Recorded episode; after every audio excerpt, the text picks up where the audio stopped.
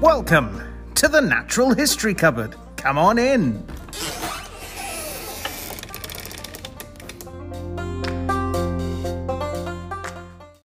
And welcome back to the Natural History Cupboard podcast, the place where the weird and wonderful parts of the natural world come together. I'm your host, Gareth, and with me as always, well, are one of my co-hosts this week. The other one is is lying sick in bed. Uh, Drew, how are you? It's it's me today. It is. yeah, Or this week. However long this lasts. Yeah. Uh, uh, all good. I'm all good. Yeah. How are you? Well, I'm I'm here. I'm here. I'm not sick, but it's been a hell of a week. Yeah. That's a whole other story. Yep. Yep. Um, yeah, Drew, what have you been up to? Not a lot, really. So uh, this week, um, my partner and I went out to the Exmoor coast, and uh, we saw. Just going to list them all off to uh, to you. So we saw two foxes, uh, blackcap, great spotted woodpecker, chiff chaff, lesser horseshoe bats, longhorn beetles, shield bugs, ladybugs, hoverflies, dragonflies, labyrinth spider, nursery web spider, and lots and lots of butterflies, including red admiral, swan white, copper comma, silver-washed fritillary, dark green fritillary, and I can confirm a high brown fritillary, uh, the gold dust, and I've got lots of photos of uh, one of them as well. Yeah, I hope you'll be putting those up on our social media. maybe. Um, but yeah, it was a it was a great day. Uh, I should also say that I proposed to my partner on that day as well. That's obviously very significant. Um, but yeah, it was always going to be a good day, really. Um, unless she said no, obviously. But uh, well, but congratulations. thank you very much. But yeah, made all the better by all the wildlife that uh, that we saw as well. It was, I mean, pretty close to perfect day, if not definitely. Oh no, no. It, one one animal eluded us, which was an adder, and Ah, I mean, it's it's not much to be disappointed by, to be honest, with comparison to all that stuff that happened and we saw. Hmm. Oh, that's very good news. Congratulations to the pair of you, and I'm sure the listeners will, will say the same. And They I'm better. Aaron They better recovers- because I had to. I I didn't have to, but I mean, she suggested it. Although she didn't actually realize what was happening, I thought she sort of had a. I thought she was onto me, but she suggested um, a perfect place to actually do it, and I I I just did it. Was to uh, when we were looking at the bats, it was in a very small church, and um, in order to propose, because they they lived in that church and they made it certainly their home and excreted all over the floor. Uh, I had to kneel in it in order to propose. So yeah, but No. bat poo's not it's- bad. no, it's not. It's it's all it's all dusty, isn't it? But yes, that's Oh yeah, um, sorry. Microbat poo is not that bad. Fruit bat poo. fruit bat poo is. Yeah. We don't have we don't have any of those. Um, not wild anyway. So yeah, Well, well, that kind of beats anything that I've done this week, which has not been very much at all, actually. Um, when when you've been busy. I went to Wistlandpound Oh, yeah. um, on the weekend, uh, which is a, a reservoir um, near the two of us, hmm uh, which they've been saying that we've had droughts and all these sort of water shortages. I must say that's the fullest I've ever seen that reservoir in my entire life. It rained really hard. Oh, when when did you go there? Because it rained really hard yesterday. Last, like last weekend. Oh, right, okay. Yeah, not Yeah, so it's uh, it, it's quite a nice reservoir. We didn't see much other than Canada geese, and I did manage to see a, a black cap, but that was about it. So Mhm. uh, my my nature spotting this week has been a bit rubbish. Although I did three D print a green cheek conure skull, which Oh, is yeah, nice. and accurate. So uh, that that'll be used for uh, avian anatomy classes when I get around to teaching them next year. Mhm. So that's about it from me. That's all I've I've pretty much done. Been kind of boring, but I had a lot of other stuff getting in the way. Well, happy for this week for to have made up for your shortcomings of a week. Yep, I'll have to get out and do some stuff. Yeah, Shall we um jump into the news in the meantime? I guess so. Aaron's not going to say anything, is he? So I suppose suppose we are.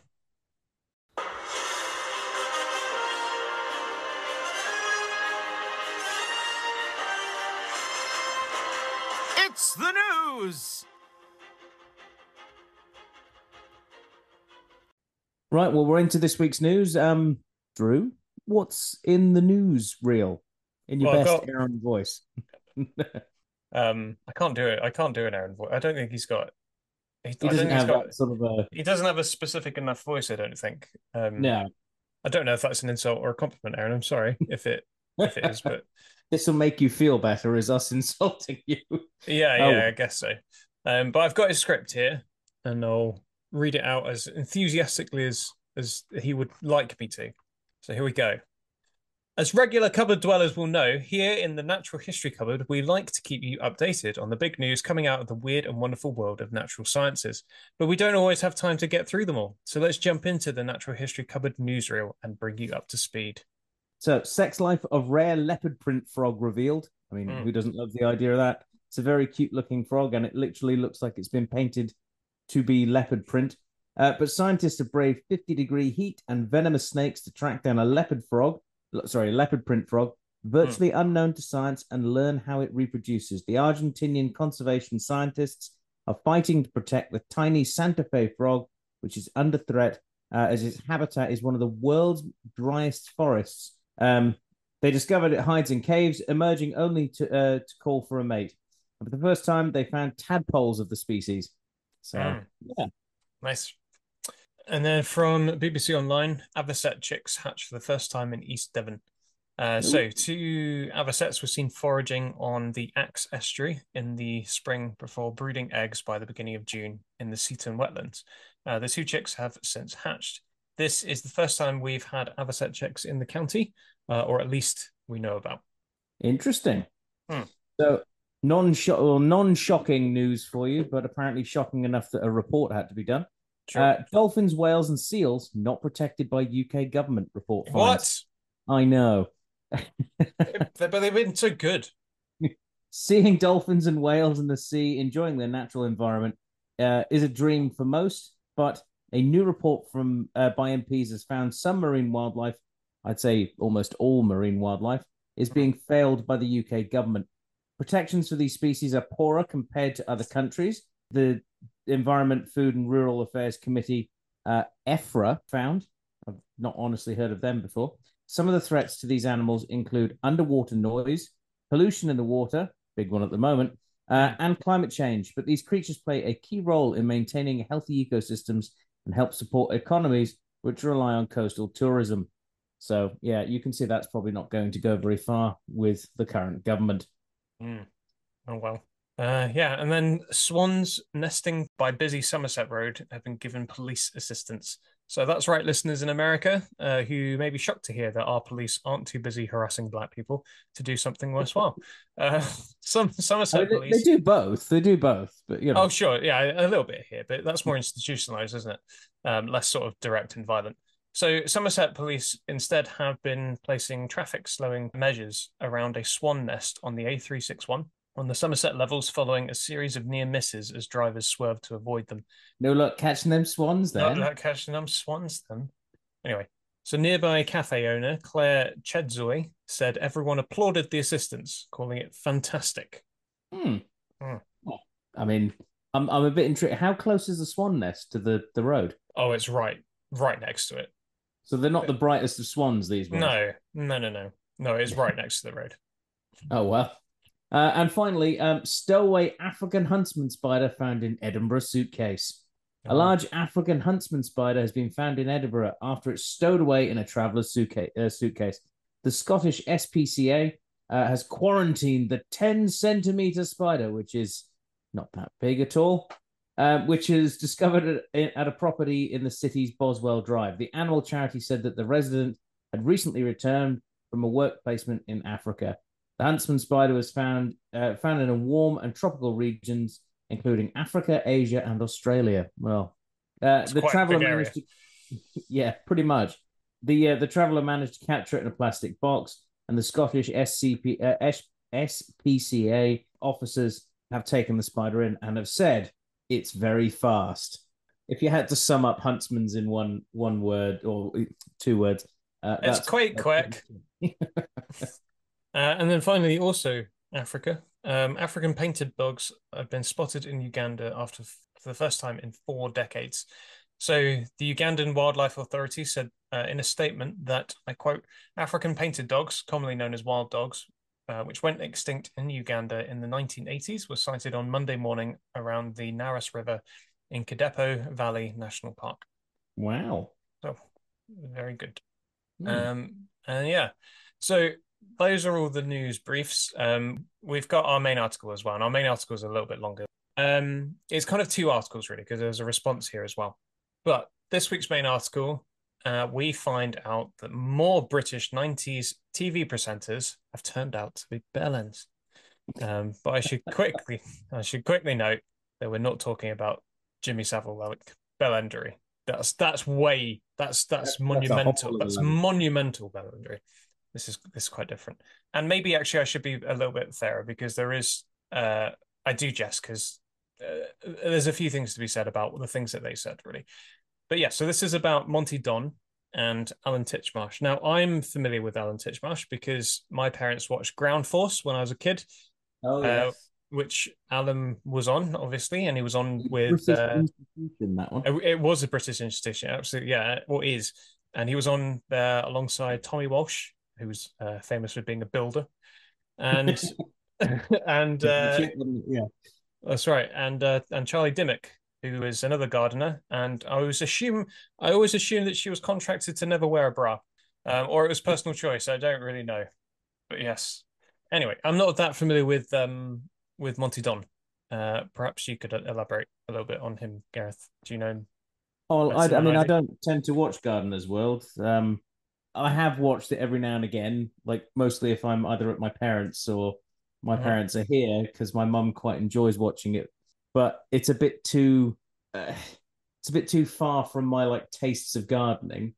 Yeah, you know, it's a bit too quaint country garden type sort of. And these are some roses that we're looking at, but he's very sort of he has got a clearly very large garden with lots of uh, fancy stuff, you know, in it. And yeah, he is quite a famous gardener here mm-hmm. in the UK. But uh, same with same with Alan Titchmarsh as well.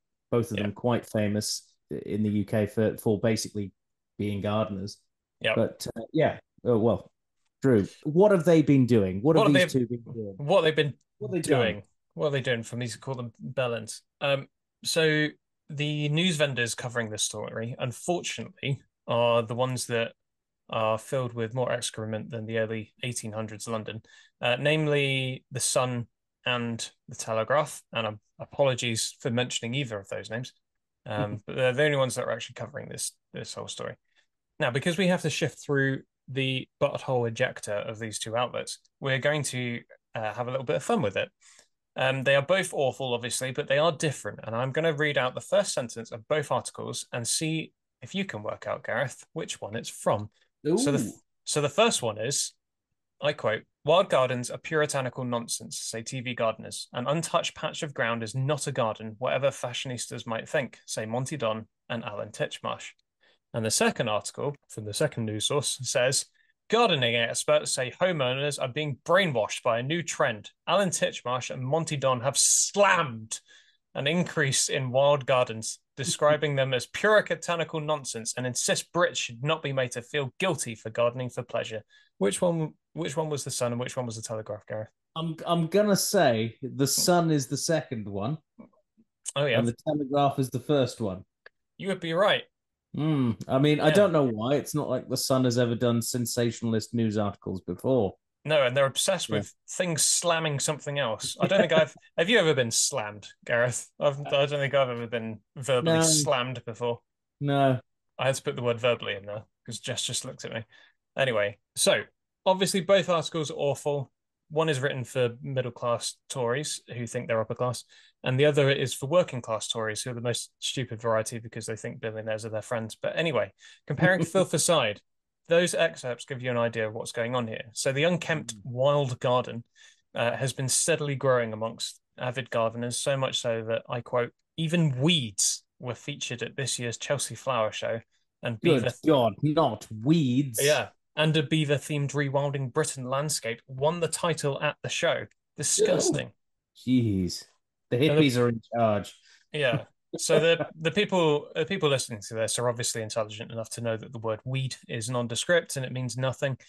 But actually, I should add that all those invertebrates that I said that uh, Jess and myself saw on the day that I proposed, they were almost all of them were on stinging nettles, which many oh, people nice. would would consider a weed. There was uh, so much life on those nettles, and so much life. Well, getting life from the nettles as in eating them.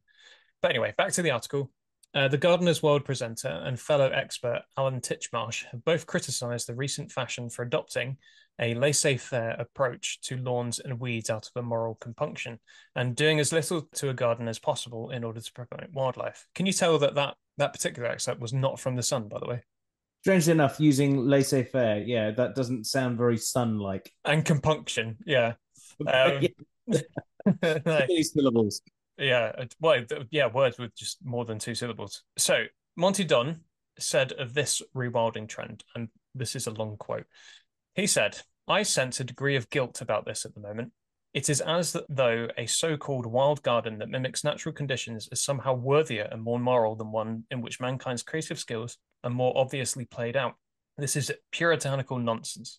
If you want a truly wild garden, then simply walk away. Leave any patch of ground completely untouched by human hand, and it will happily become whatever it wants to be. The result might be beautiful and richly satisfying, as well as very good for wildlife of all kinds, but it will not be a garden. The deliberate and skillful evidence of human handiwork is the opposite of trendy rewilding and completely triumphantly beautiful. And Alan Titchmarsh said, again, another quote, not quite as long. Gardening is about growing things, sowing seeds, taking cuttings, and beautifying our little bit of earth to feed us body and soul. It is there to improve our lives and our outlook at the same time as being hospitable to birds, bees, and other forms of life. And yet, if you've been brainwashed by current trends, you would assume that that uh, that the gardeners is theirs alone, and the less we interfere, the better. I will have none of this. I don't know if he said if he used so much vitriol in that last. I have none of this. Um, but he also argued that not properly cultivating a garden will limit the number of plant and animal species that are able to thrive there. So, regardless of their comments, this year in the Chelsea Flower Show, the central gardening philosophy was uh, of one entrant was that weeds are heroes, and Gardener's World presenter Rachel de Thame or Thame, uh, claimed ahead of the competition that killing weeds is old fashioned. And attempts have been made in recent years to promote No Mow May, during which gardens are allowed to let their lawns grow wild to aid wildlife. But experts, in, in quotation marks, doesn't say who, are skeptical about putting ecological morality over human pleasure to a motivation for uh, as a motivation for gardening. Now, this is a hot topic and you can uh, you can start by saying that puritanical is a strange word to use for rewilding because it's um, it's not about destroying or limit. Well, maybe not opposite necessarily, because puritanical is basically by it's supposed to mean limit limiting your pleasure. I guess. Well, I I mm. definitely think of gardening within strict boundaries to make things look a certain way is far more puritanical yeah. than allowing a certain area to have weeds and to have natural plants. Yeah, yeah. Far um, more puritanical. Yeah, well, rewilding isn't about uh, limiting pleasure in, in, something. If anything, it's quite the opposite because you want to see you want to see more stuff, um, yeah. and you and you want to you want to get pleasure and joy in in in seeing it all and realizing that you're encouraging it into your personal space uh, or close to it. But yeah, I think the comments show a fundamental ignorance of what rewilding actually is. Rewilding isn't just standing back and doing nothing at all, which is what they seem to think. Um, in which case, they'll be right to say that people who are doing nothing at all aren't doing it right because that's not what rewilding is, and uh, that's that kind of gardening is it doesn't really help. So the UK's environments, obviously in particular, are heavily mismanaged, but healing them requires management, not doing nothing. If a hmm. native mm. deciduous forest has been cut down and replaced with a conifer plantation, to repair it, you don't just leave it and do nothing and walk away and just expect the old woodland to come back. You have to actively manage to repair it. And it would be great if we could solve all problems in conservation by doing absolutely nothing at all, but that isn't the case.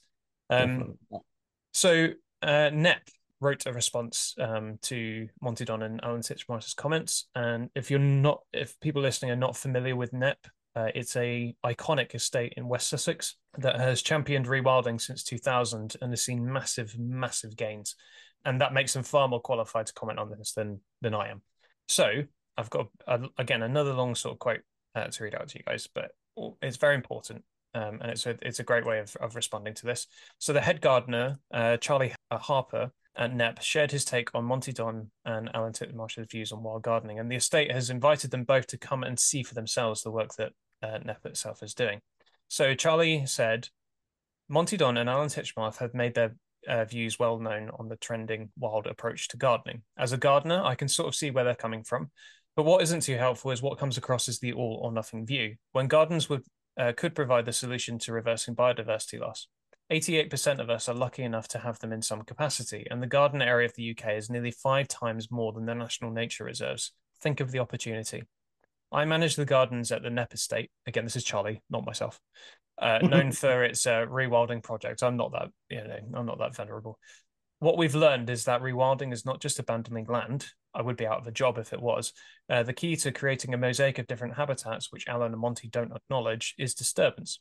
In the rewilding project at Knepp, we have animals to graze, browse, rootle, etc., which sculpts the land and creates a range of varying habitats, homes for an array of different species. And here is the crossover.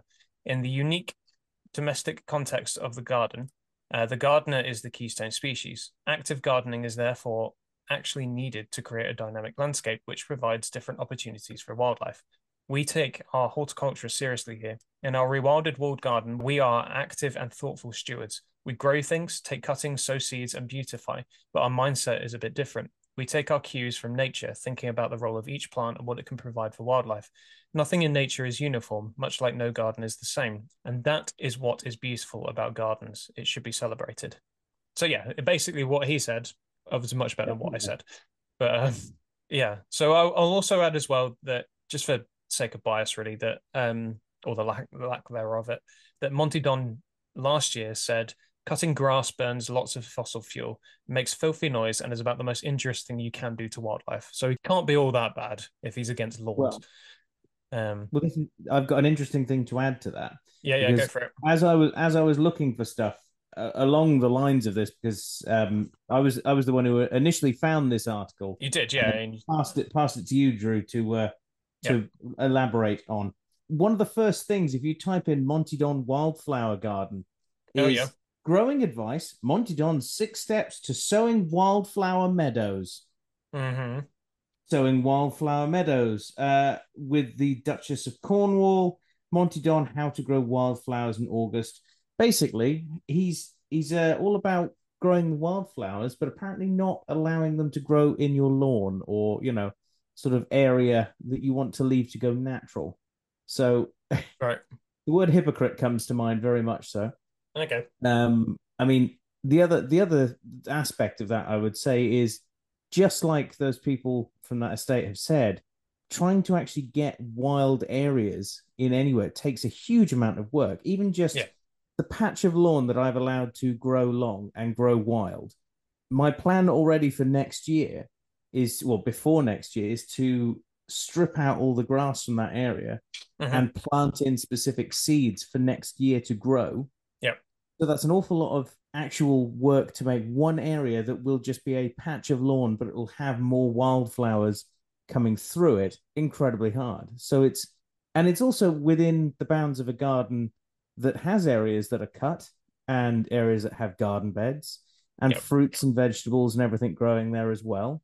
So it's not it's not just left to go wild. Like they said, if it was that easy, you wouldn't have to do anything.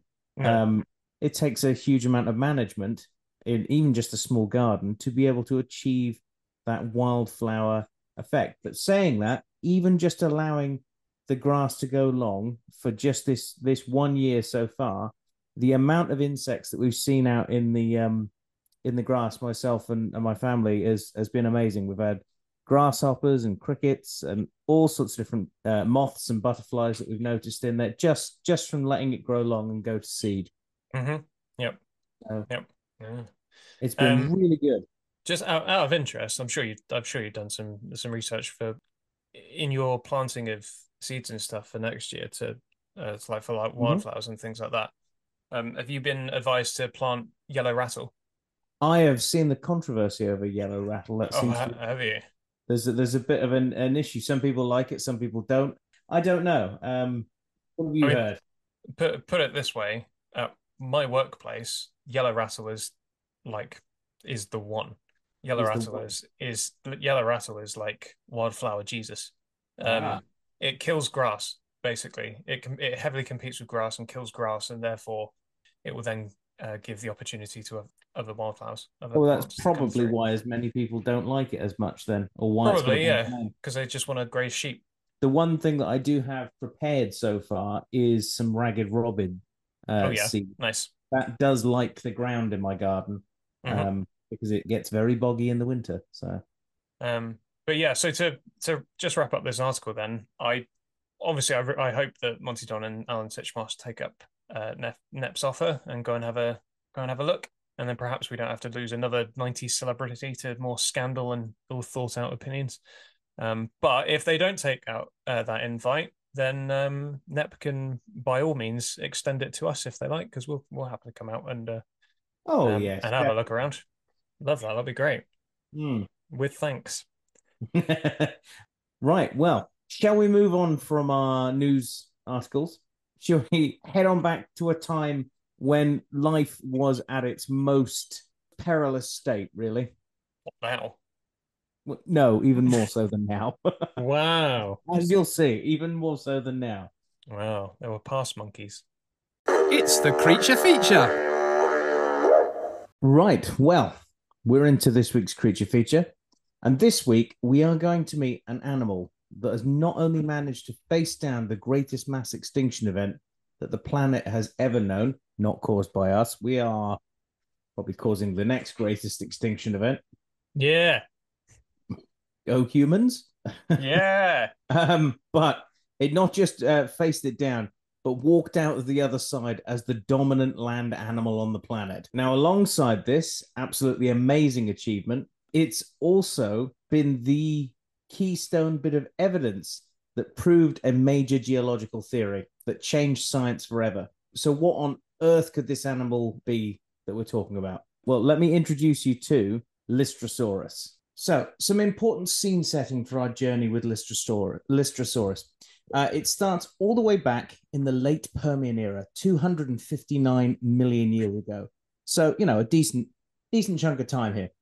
So, the Mhm. Permian was a very, very odd time for life. It was also a very bad time for life in uh, some aspects as well. The Permian climate was extreme, to say the least.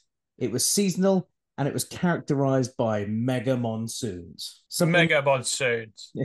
it's something you would expect to hear some sort of horrible B grade horror, uh, like Sharknado type thing, you know. But these were these were big for a very good reason. They were basically monsoons that uh, would have had nothing in the way across the Paleotethys Ocean until it made landfall on Pangaea. Now, Pangaea is the uh, landmass that today is all the bits of landmass. Basically, it's everything uh, all the major continents are all squished together at this point. They haven't started to break apart. In fact, if you think about the continents where they are today, they are in the way of oceans. The biggest ocean, obviously, being the uh, Pacific Ocean. And that's also where we tend to get some of the most extreme storms because it's a large gap where storms can actually form, pass over a large area, and hit with real force. Well, if you imagine that over a huge area uh, of the Paleotethys Ocean, when it would have hit uh, areas of Pangaea, it would have caused a lot of damage. There's quite a bit of evidence for this along the western margins uh, of what was the Paleotethys Ocean. Uh, in fact, there's evidence of these mega monsoons hitting uh, what is the what was the the rainforests of Huang Tang Basin of Tibet, uh, and these would have been enormous seasonal variations uh, in temperature uh, and aridity, causing huge areas of these forests to be swallowed up by uh, landslides and, and water uh, pouring down and in flash floods, burying animals as well. So it was a pretty harsh environment where a lot of these animals evolved in.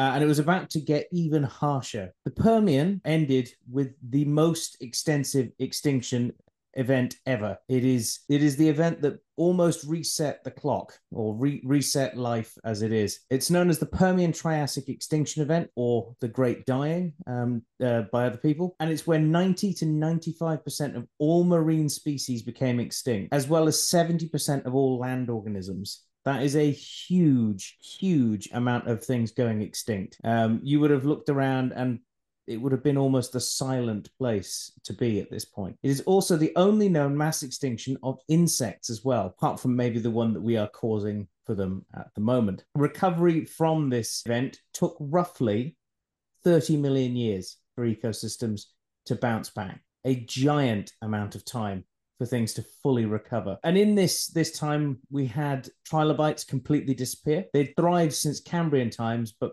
basically became extinct at the end of the Permian. We have talked about this in our trilobite episode, but this was just one of a few species that went extinct.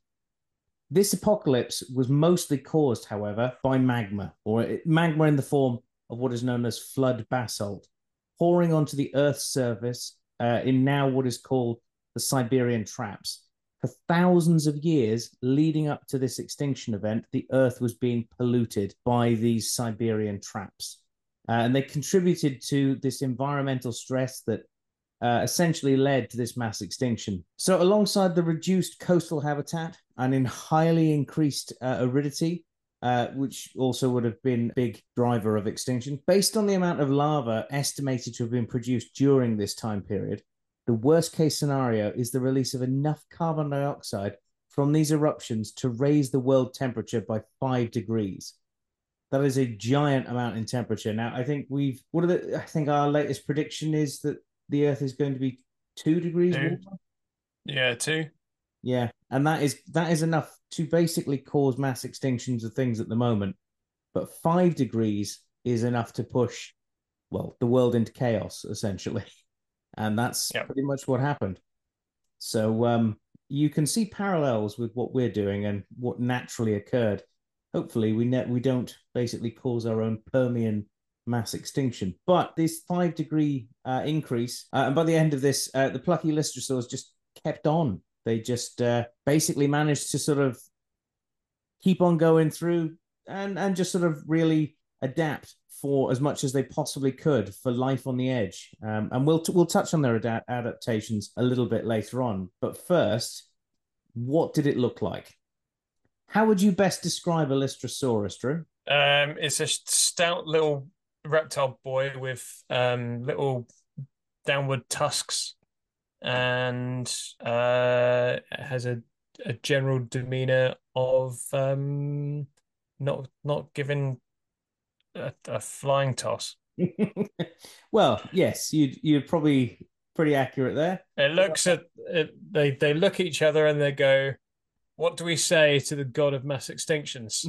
and they all call out, "Not today." Not today. well, Lystrosaurus, which its name actually means uh, shovel lizard. I mean, I don't personally think they look like they've got any shovels on them but I think it's to do partly with their their sort of tusks. Can be best summed up as a tusked pig turtle. I've heard some yeah. people talk of them uh, like that. Yeah, yeah. Um, they're heavily built, herbivorous animals, approximately the size of a pig. So there's the pig bit. Uh, they have no teeth in their mouth apart from two tusks that point downwards on either side of a beak, a bit like a tortoise. So this is building up that picture now. Um, it was a member of the Dicynodonts. Now, the Dicynodonts are a group of animals uh, that include some of the more famous uh, species that you may have heard of. If you haven't heard of Lystrosaurus, you may have heard of Placerias.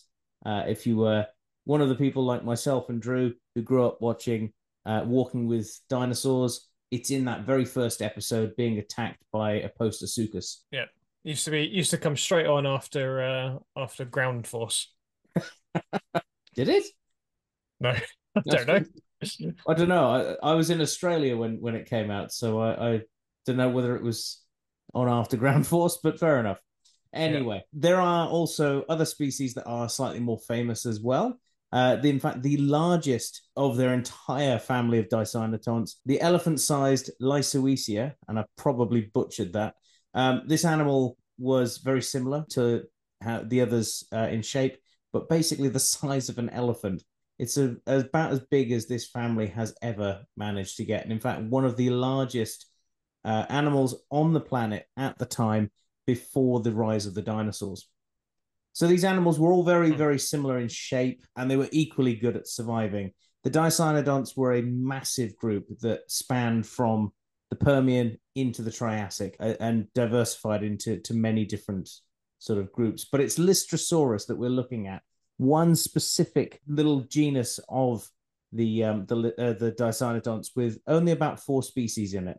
The structure of the hips and shoulder joints of Lystrosaurus suggested it moved in a sort of what's called a semi-sprawling gait. meaning that unlike modern mammals, uh, which have their legs underneath their body, and reptiles uh, that have theirs out at the side, it was partly splayed. So it had a slight bum wiggle when they walked, uh, if you think about it. In fact, somewhat like when alligators and crocodiles move. Theirs are semi splayed out to the side, but also somewhat tucked under, underneath them as well. The forelimbs of these animals were even more ro- uh, robust than the hind limbs, meaning that more than likely they burrowed. Uh, this is actually one of the, the contributing thoughts as to how they survived the extinction is by being able to burrow. Mm-hmm. But it this... seems like a, it seems like a, a, a good thing uh, that seems to work across the board whenever there's a mass extinction going on. Just go, well, we'll just go underground then. Yeah, seems to work quite well. Mm. I mean, you know, you get all those preppers who make their underground bunkers. Well, yeah, maybe they've maybe. maybe. they've actually maybe they're not insane. Maybe they've just studied natural history. Follow, well, this is how all these animals survived. They yeah. they went they built themselves a little bunker. This pig tortoise, if you will, size wise, was about uh, between the 60 size of a pig and a tortoise. well, between sixty centimeters in length to two point five meters in length. Um, so yes, about the size of a pig uh, at their sort of largest. That's quite a variable, though. But that's between the four species. Oh, that's the species different. Oh, yes, yes. okay. Uh, with an average, being, I'm listening. Well, an average being about ninety centimeters, uh, depending okay. upon the species as well. Now, these are stem mammals, which means that they are more closely related to mammals than to reptiles. They often get the name of mammal like reptiles, but this isn't an accurate name and is somewhat out of date. They are not reptiles and they're not mammals. They're their, their own little group that are closer to mammals than they are to reptiles. Uh, and that also includes all of the other members of the Dicynodonts as well. But also in this same group is the Gorgonopsids, the Therocephalians, the Dimetrodons, basically a large group of animals that we tend to lump with dinosaurs and reptiles, but certainly aren't. In fact, we've covered Dimetrodon as well. We're now building up a decent repertoire of Permian uh, era uh, species on this podcast. We should do a Permian podcast with just those ones. Because of this, uh, we would assume that their skin is a sort of a mix of both scales and uh, mammal-like skin, but we actually have an answer to what their skin looked like, thanks to a, an amazing yet sad fossil that has been found. I say sad because of the circumstances of how these animals probably died. Did they get flayed? No, they starved to death. Yeah. And um, I don't know which is worse. Nice I think being flayed is worse. worse. Well, if there uh. if there had been something going around flaying things in the Permian era, I'm I'm sure that there would have been a fossil of them found. But this incredibly mummified specimen, uh, in fact, one of a few of them, was discovered in the Karoo Basin in South Africa. Uh, it was in 2022. From this, uh, from this specimen, it revealed that Lystrosaurus had dimpled, leathery, and hairless skin.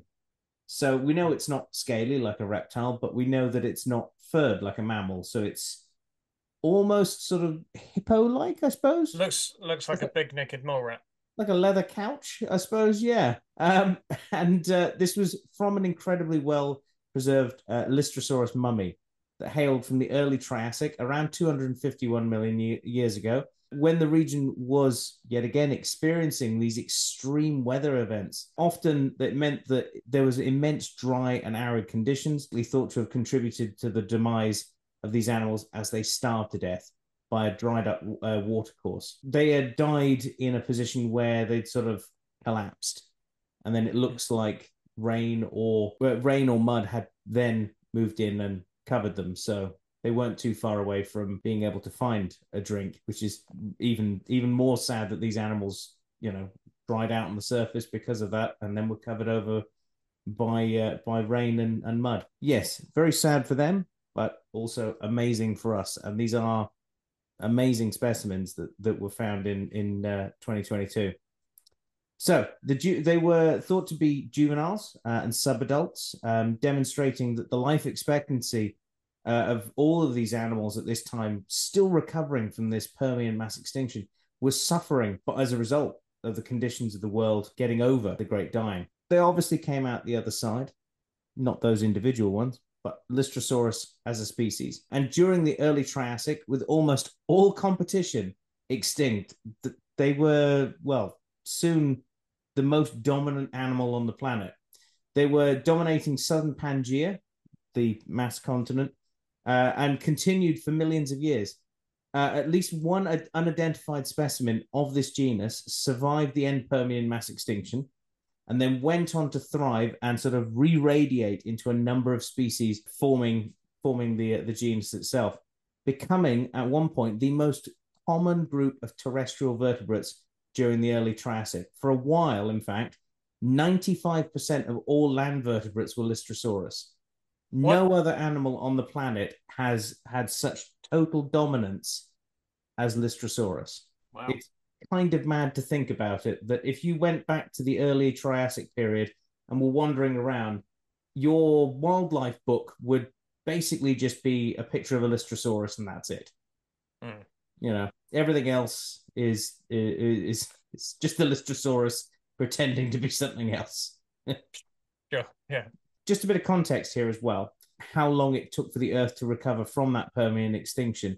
Uh, complete ecological recovery took, like I said before, 30 million years, and that spanned that early and middle Triassic period. And and Lystrosaurus took full advantage of this.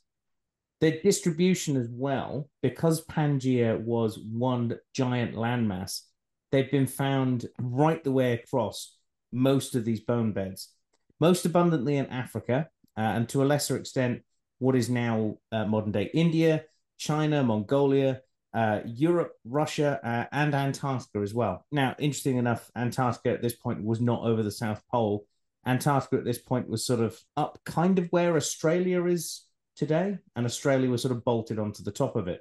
Britain, if you're wondering, was sort of smushed somewhere in the middle between North America and most of Russia. So we're sort of smashed into the middle bit.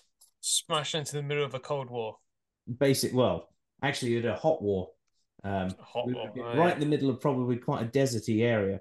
In fact, you can see some of these sediments that come from the Permian era if you go and the early Triassic as well. Uh, anywhere that's got blood red sands is usually uh, a good indicator of those areas that were laid down. If you go down towards Minehead, um, certainly in Somerset, you'll see some of these blood red sand. In fact, South Devon as well has the same because it is right onto the edge of Triassic age rocks as well. We've focused on how this species has managed to just absolutely uh, walk through a major mass extinction, survive, radiate out and become the dominant species on the planet. It total world domination is within its lovely little grip. um, but we now turn to its other amazing feat, uh, and that is how this species showed scientists that the Earth moves. Now, around the start of the 20th century, we had various theories being unsuccessfully attempted to explain many geological uh, and geographical processes that were going on. The main one being continental drift. Now, mm-hmm. believe it or not, this is a fairly recent, a fairly recent sort of accepted theory. And for those out there who aren't sure what a theory is, because when we talk about theory in a non-scientific context, we're going, I, have got a theory, and you think of it in more terms of like, well, you know, I've got a thought. Conjecture, isn't it? Yeah. Yeah. But in the truest terms of a scientific theory, like the theory of relativity or the theory of evolution, it is as certain as we can be about a process in science. So whenever people go, well, evolution's just a theory, it's not theory in the sense of what most people think of it. It is very much, it is as proven as we can possibly prove it. But theories are also open to change as well if some better evidence comes along to prove it or disprove it. Sorry. So, up until fairly recently, the theory of continental drift was actually not an accepted thing. Um, up until the 70s, in fact. So, quite a long time for us to not have any idea of how the Earth moved. It's very accepted these days, and we just don't even question it. But around the start of the 20th century, like I say, a lot of these uh, sort of thoughts of how the, the Earth might have been moving were taking effect. So, 1912, the meteorologist Alfred Wegener uh, described what he called continental drift, an idea that culminated 50 years later in the modern theory of plate tectonics. Now, why on earth are we talking about plate tectonics? You might be uh, you wondering. Well, they're everywhere. Well, yeah, plates everywhere. No, I meant the Lystrosauruses were everywhere. Well, yes. The discovery of Lystrosaurus fossils at Coalsack Bluff, the Transantarctic Mountains, by Edwin H. Colbert and his team in 1969 helped prove a plate tectonics and strengthen this theory to basically, you know, the scientific community. Since Lystrosaurus had already been found in the lower Triassic of southern Africa, as well as India and China and Russia, uh, basically proved that continents move, the continents reshape, uh, and are continuously shaping and recycling, uh, with subduction in parts of the Atlantic and, and the Pacific, where plates slip underneath each other and new land masses are pushed up uh, in places like India, uh, where it is pushing into the Asia plate, creating the Himalayan mountains. So these animals basically proved that whole process, which is absolutely fantastic. Some of the adaptations that they possess growth marks in fossilized tusks of Lystrosaurs uh, living in Antarctica some 250 million years ago, during the Permian at this point, um, suggested that they could actually enter prolonged states of torpor. So this would mean that they would be able to hibernate. And this is some of the oldest evidence as well of hibernation uh, in vertebrate animals, indicating uh, that torpor arose in vertebrates before mammals and dinosaurs even evolved.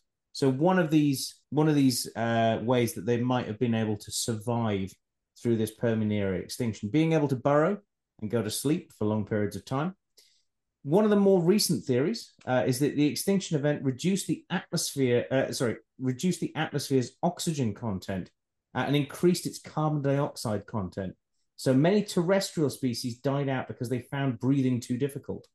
Uh, it's therefore been suggested that Lystrosaurus um, became dominant because it burrow, its burrowing lifestyle made it able to cope with an atmosphere of stale air, and that specific features uh, of its anatomy were also part of this including a deep barreled chest that uh, accommodated large lungs, short internal nostrils uh, that facilitated rapid breathing, and high neural spines uh, on its, its backbone that gave it greater leverage uh, to allow its muscles to expand and contract its chest, basically being able to pull in as much air as it possibly could.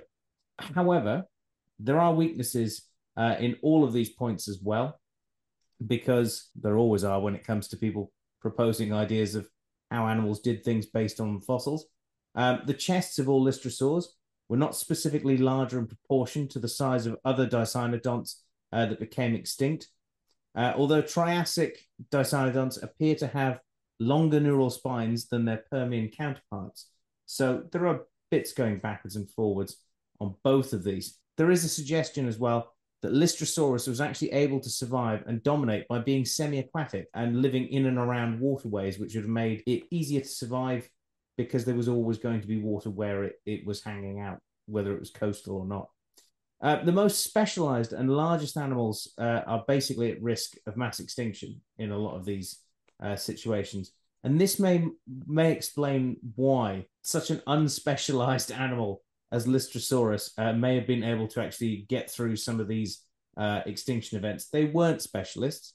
They basically just bumbled along looking for plants to eat and even dig them up with those tusks. So they may have just been able to get by by the simple fact that they themselves were not that special, but they became special. Mm-hmm. So that is a definite way that they may have been able to uh, to escape and survive. One theory that has also been put forward that I quite like uh, for Lystrosaurus, according to uh, a paleontologist, is perhaps the survival of Lystrosaurus was simply just a matter of luck, which I quite like. Luck is underrated, yeah. We don't have Lystrosaurs anymore. So what on earth happened to them? Luck ran out. well, their luck ran out, yeah the Lystrosaurus didn't really go extinct in the senses that they were all wiped out in one big hit, like a lot of species. They were a very successful species and almost certainly the ancestor of many later Dicynodonts in the Triassic period. These later Dicynodonts became more and more specialized, and they themselves were eventually uh, would fall into extinction uh, with the end of the Triassic period being replaced by well dinosaurs. Most people think of the Triassic being a period where the dinosaurs were around in their full force, but they certainly were just getting a foothold at this point. Um, and it's only when the the end Triassic extinction happened that they really were able to take over.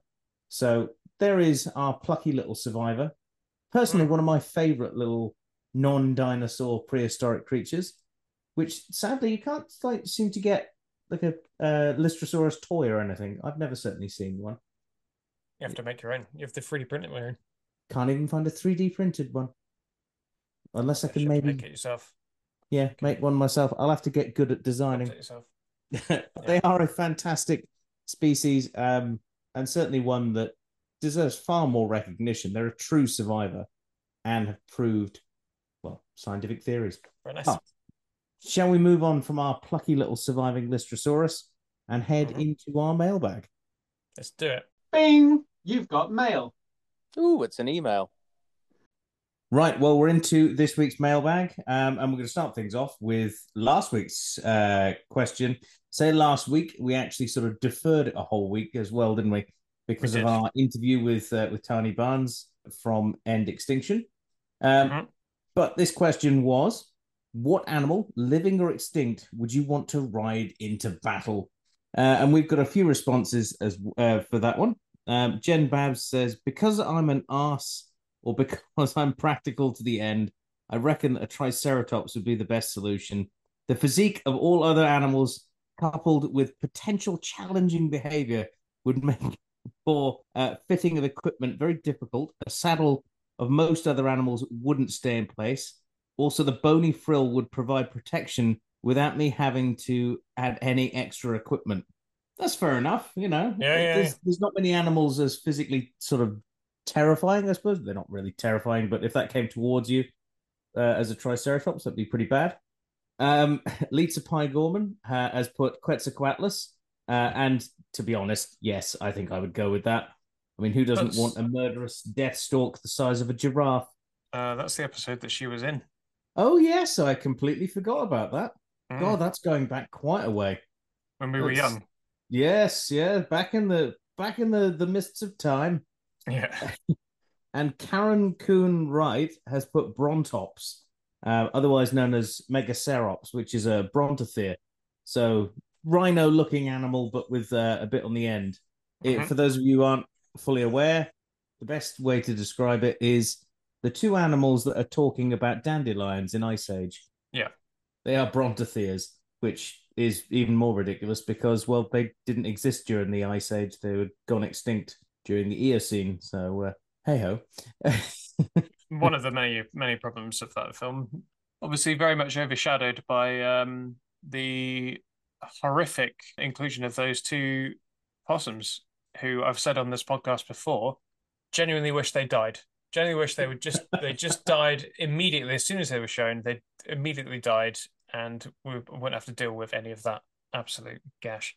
Fair them. enough. I mean, I, I, think the whole hate them. dinosaur episode was a bit. Uh, the dinosaur uh, movie was a bit rubbish. But well, yeah. they were in it, so they didn't make it better. They made it well, worse. I hate them. Yeah. I didn't realize you had such rage towards them. They're just the worst. They're the worst characters ever ever been put on screen. Ever. That's that's a bold statement right there. Yeah. I've I stand I will die on this hill. well, I think we should almost have a different question to what I was planning for uh, for the this week's listener question. What being, hill would you uh, die on? Yeah, what what animal, uh, what character do you think's the worst one ever? Uh, yeah. But this week's listener question that we're going to go for is: What is your favorite animal call or sound? Oh, nice. Drew, what do you? Uh, what, what's what's that that animal call that you know or sound that you just absolutely love? It's a really tricky one. Um, mm. It's really tricky because there's there's there's a lot there's a lot of there's a lot of really good sounds out there. There's a lot of very good vocal chords, sax, guttural rumblings, uh, the whole shebang. Yeah, there's some really good. I mean, alligator noises are great. That really deep low rumble, love that. I even like, even though it's some people quite find it quite annoying. I've quite always enjoyed the of a uh, of an Indian peafowl. Ah, got. Uh, I just, wondered just what that was because the sound cut out slightly there. So Oh, did it? Oh, No, it didn't cut out. It cuts out. no, yeah. Just Our microphones don't like us doing peacock. Our microphones sounds, don't like me doing peacock sounds apparently. Yeah. Anyway, I don't know what my favorite would be. I like the European tree frogs as well. That Mm. um that uh, that Jess has got to work. Well, you've got to work as well. This is true. Um, Yeah, it's tricky. It's tricky. I don't. I'm not quite sure what my favorite is. I like. Never actually heard it myself, but I, like the the call of the nightjar. That's nice as well. Weird sort of like wobbling. See, now my money would have been if I had to, uh, you know, a guess as to what you were going to say. My money would have actually been on the sound of tortoises mating. And yeah, yeah, but like, it's funny. It's funny, and it has. There's a there's a lot. There's a lot to like there for the comedic um perks of it. But I don't think I'd describe it as my favorite noise of just a, a tortoise having sex. It's, it's not my go-to. Yeah. What Oh, about yours? enough. What about what about yours? I've, I've thrown a few a few out there. Well, mine. I mean, you actually hit on one of mine, which was the alligator um, mating call, Mm-hmm. uh, which is that deep rumble that is caused by them vibrating and and uh, you know making such deep air sort of sounds with their their throats, and it it vibrates through your body. You feel it in your lungs. It's such an Mm. odd sensation. That, and I would have to say, purely because of how much it just has a an instant uh, emotional connection in my head, is the sound of Indian ringneck parrots. Oh yeah, Um, yeah. so I- yeah, I just- yeah, I like that as well. Hearing nice. that. And I would say as a as a as a final one, like I say, there are far too many of these that are just a really lot. good, and most of them are birds for the obvious reason that Yeah, for sure. Yeah. birds are just the masters of making amazing sounds. They're the Um, masters of pizzazz. Of Yeah, the no one masters of uh, off like a bird. no, exactly. Yeah. Um, the other one that I would say is actually two birds, is Australian magpies and kookaburras calling at the same time, and it's sort of a dawn chorus thing that you only get in in certain parts of Australia, but it is just, it's almost like the soundtrack to Australian morning. It's just, I don't think there's any better sounds coming from two birds, you know, at the same time. Yeah. And you mix it's that in with um you mix that in with a bogan. You've got yourself a soundscape, haven't you? Oh yeah, starting his V8, yeah. Yeah. First, first thing in the morning, shouting at shouting at Sharon to get in the Yeah. get in the car. They're going down the bottle. yeah. Yeah. Nothing, nothing cries peaceful, tranquil Yeah. Australia other than that that exact scene you're going with. Yeah. Well, if you want to uh, to answer what your favorite one is, um, you can do so on our Facebook page, uh, where that will be going up. It's gone up now, actually. Um, you can uh, you can put your answer in the comments, and also if you want to get in contact with us, you can do that on our Facebook page, our Twitter page. We're also uh, contactable through our email as well, which is the nathistorykcupboard at gmail.com. In fact, Mhm. we haven't got an email this week, which is uh, Outrageous. Why aren't you e- emailing us? Why aren't you sending us Yeah. messages, emailing us uh Yeah. post But money? you need to- money? Money? Um you need to be you- sending congratulations to Drew. So uh, uh, yeah, yeah, absolutely. Yeah, where I think what we yeah. should I think what we should do is next week send us have- money, it's gonna be expensive. send you we'll we'll uh, we'll have a list of all the people who said uh, congratulations to you next week and, and read them out for you, Drew. All right, sure, okay. Put you on the spot there. Yeah. Um, but like I say, you can get in contact with us at our email address, the nathistorykcupboard at gmail.com. Uh, if you want to leave us a comment, like, subscribe, uh, or a review on whatever podcasting service you are listening to us on, that is Or a big big dollop of cash. just a dollop. Yeah, a sweet. dollop. Yeah, that's sweet green. Oh, it's not green in the UK. I was gonna say it's not. Yeah, Give us some of those sweet purples or Uh, oranges or blues, doesn't matter. okay. I was gonna say which one's are purple. Twenties are purple. Ah, Gareth's I living in a to cashless money that society. much. anyway, um, you can do that on whatever podcasting service you're listening to us on. So all that brings me to say is a big thank you uh, to you, Drew, for coming along, uh, you're welcome. raging against Monty Don and his his Yeah. uh, his Yeah. puritanical nonsense. Even even after those comments, still not as bad as those possums in Ice Age. still not as bad.